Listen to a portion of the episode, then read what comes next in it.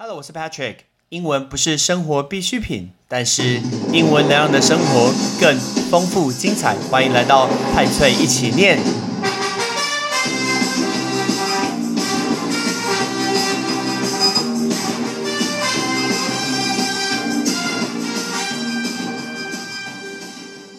Hello，我是 Patrick。节目一开始，非常非常感谢大家，派翠一起念这个节目收听数超过七万人了，感谢感谢，收听数超过七万，Lucky Seven。我们来，接下来已经剩下大概一个月，来做一个很大的挑战，大家互相帮助彼此。如果今天我们在圣诞节十二月二十五号之前，我们的收听数超过八万，就是再加一万人，那 Patrick 我们就再来办一次抽奖的活动，然后来请大家吃不同的美食料理喽。所以，我们一个月之后，我们再来看这个结果长什么样子。所以，赶快把这个节目分享给你的亲朋好友，一起分享出去。我们今天要讲的是旅游的东西，好像很喜欢，很多人喜欢听呃 Patrick 讲旅游的东西。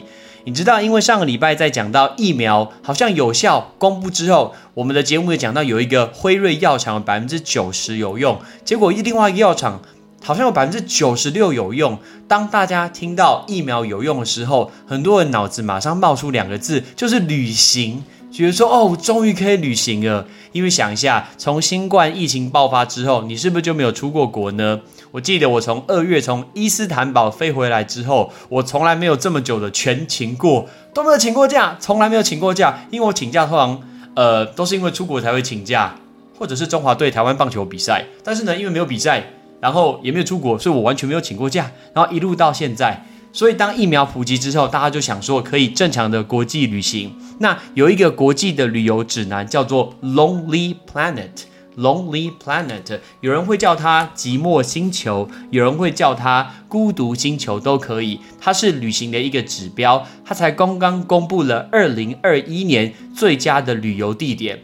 那因为受到新冠肺炎的关系，他们的模式完全的不一样，他的形象跟以前是完全完全不一样喽。以以前都会聚焦在那些很有名的旅游胜地，那现在都没有哦，现在完全没有。他把重心放在改变旅游的产业的人跟社区，然后他提出了三大主轴。第一个是永续，永续这个字叫 sustainability，sustainability 永续发展。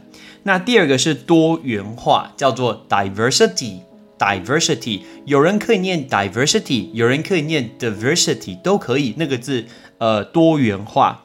那第三个就是社区，社区当然就是 community，community，就这几个。所以呢，他们这一次我们二零二一年它的重点就是在这三个。那总共提名了三个国家，第一名，第一名知道是哪一个吗？那第一名呢是。台湾的好朋友，台湾的邦交国就是帛流，帛流叫做 Palau，不好念吼，P A L A U，Palau。我去过博流，我还蛮推荐博流这个地方，海域非常非常的漂亮，整天的行程基本上就是在水里面浮潜啊、潜水，路上其实真的没有什么太多的东西。所以一个是博流，一个是瑞典的第二大城市叫做哥特堡。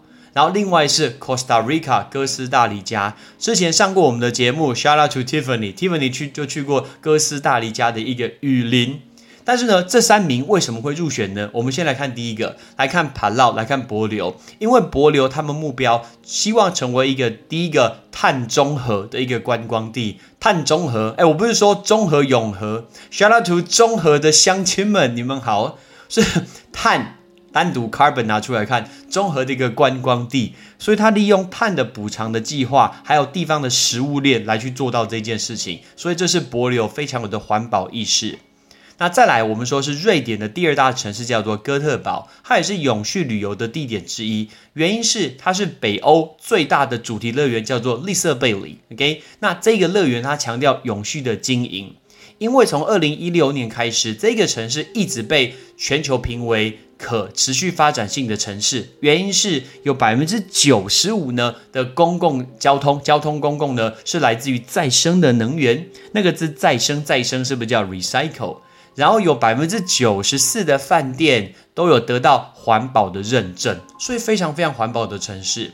那另外一个就是我刚刚说中美洲的 Costa Rica，就是哥斯达黎加。哥斯达黎加是多元性的旅游选择，因为呢那个地方有雨林，有 rainforest，有海滩，有 beach，是一种令人很难以置信的一个组合，而且当地的那个。旅游业者呢，提供了非常非常多的一个服务给深藏旅游的人士，所以包括行动不便去哥斯达黎加也是非常方便的。那我们讲到深藏人士，我们会叫他 physically challenged，physically challenged。那另外一个有一个答案也不错，它在北大西洋挪威冰岛之间的一个丹麦的领地叫做法罗群岛。那为什么是法罗群岛？因为它主打的是 community 是社区，这个岛非常非常的小，从每个地方都看得到海。然后对社区的意义来说，你可以在上面走一走，然后甚至会被当地人邀请到家里面去喝个茶、吃个东西，好好的聊聊天。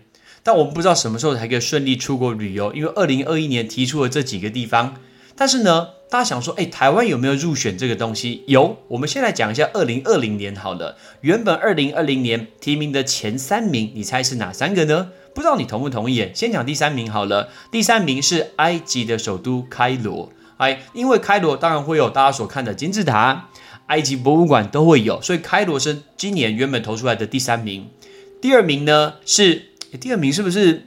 是不是川普做做票？哎，不是，是不是川普有给钱还是什么？为什么华盛顿 D.C. 首府是第二名啊？他说华盛顿可以看到平权运动重要里程碑，哪有？根本就白宫外面一堆人在抗议，好不好？你想想看，那个华盛顿 D.C. 那一周全部都反对川普呢。但是至少华盛顿有很多的一些博物馆可以去参观。如果你有看《博物馆惊魂夜》，里面就有告诉你那边有非常非常多的博物馆。那你知道第一名是哪一个吗？第一名是莫扎特的故乡出生地 Salzburg 萨尔斯堡，在奥地利的萨尔斯堡，就是电影的真善美 Do Re Mi Do Re Mi 那个 Do a deer a female deer Ray a jumping from the sun，反正那个就是一个真善美的一个地点，所以刚好二零二零年是音乐节的一百周年，所以。那时候，Lonely Planet 就把萨尔斯堡选为它的一个第一名的一个城市。没想到遇到了新冠肺炎，非常的可惜。在我第一次听到呃 Lonely Planet 寂寞星球或孤独星球的这个东西，那个时候台湾有入选两个哦。那两个，但那两个大概都四百多名。OK，他怎么会选五百个？那四百多名，你猜里面有哪两个？第一个是台北一零一，哎，这能理解吧？对不对？是一个地标。第二个，我个人觉得很奇怪，哎。来，第二个是什么？你知道吗？第二个是故宫。What？故宫？哎，我真的不知道为什么故宫可以入选全世界的前五百大值得来的一个景点。我以为大家要选什么女王头啊，虽然它快断了，或者是泰鲁阁，不大鲁阁，大鲁阁是打击练习场。OK，是泰鲁阁。哦，我觉得这个好像也不错啊，有很多很不错，但怎么选到故宫呢？蛮特别的。所以教大家一个常识，就是跟孤独星球、寂寞星球相关。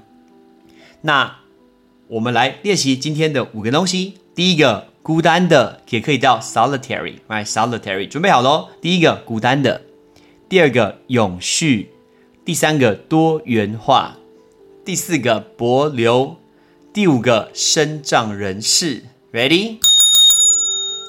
孤单的，孤独的，solitary。Solitary，第二个永续 Sustainability，Sustainability，第三个多元 Diversity，Diversity，Diversity，Diversity，第四个柏流 Plow，Plow，第五个身障人士 Physically Physically challenge，就以柏流。